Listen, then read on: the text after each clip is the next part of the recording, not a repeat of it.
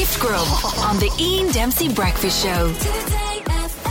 So um, we got the uh, football quarterfinals out of the way there over the weekend. So now we know it's Kerry versus Derry and Dublin versus Monaghan. And that's going to be happening not next weekend, but the weekend after that at Park y. Uh, so that's uh, for the semi finals. Uh, Derry beat Cork yesterday, but that was just the hors d'oeuvre, if you will, before the big one the Dubs versus Mayo. Good morning, Morgan.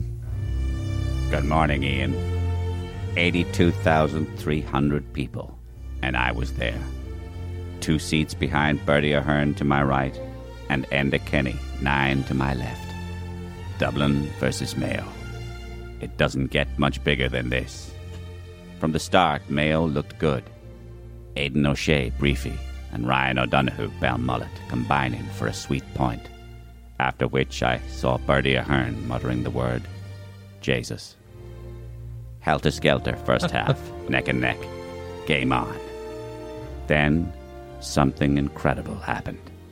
Incredible yet strangely predictable. A completely different Dublin team came out in the second half.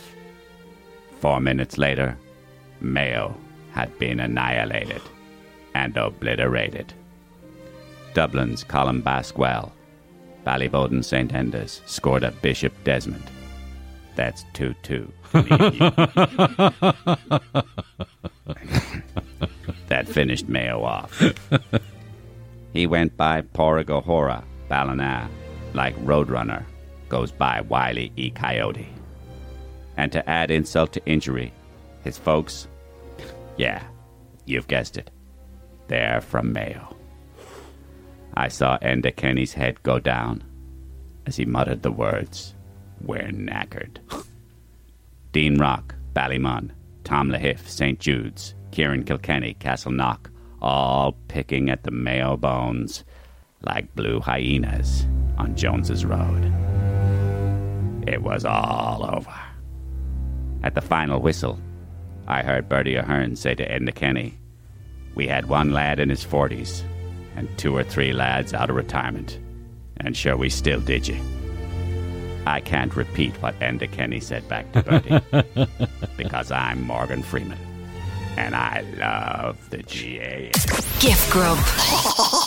Listen live every morning on the Ian Dempsey Breakfast Show.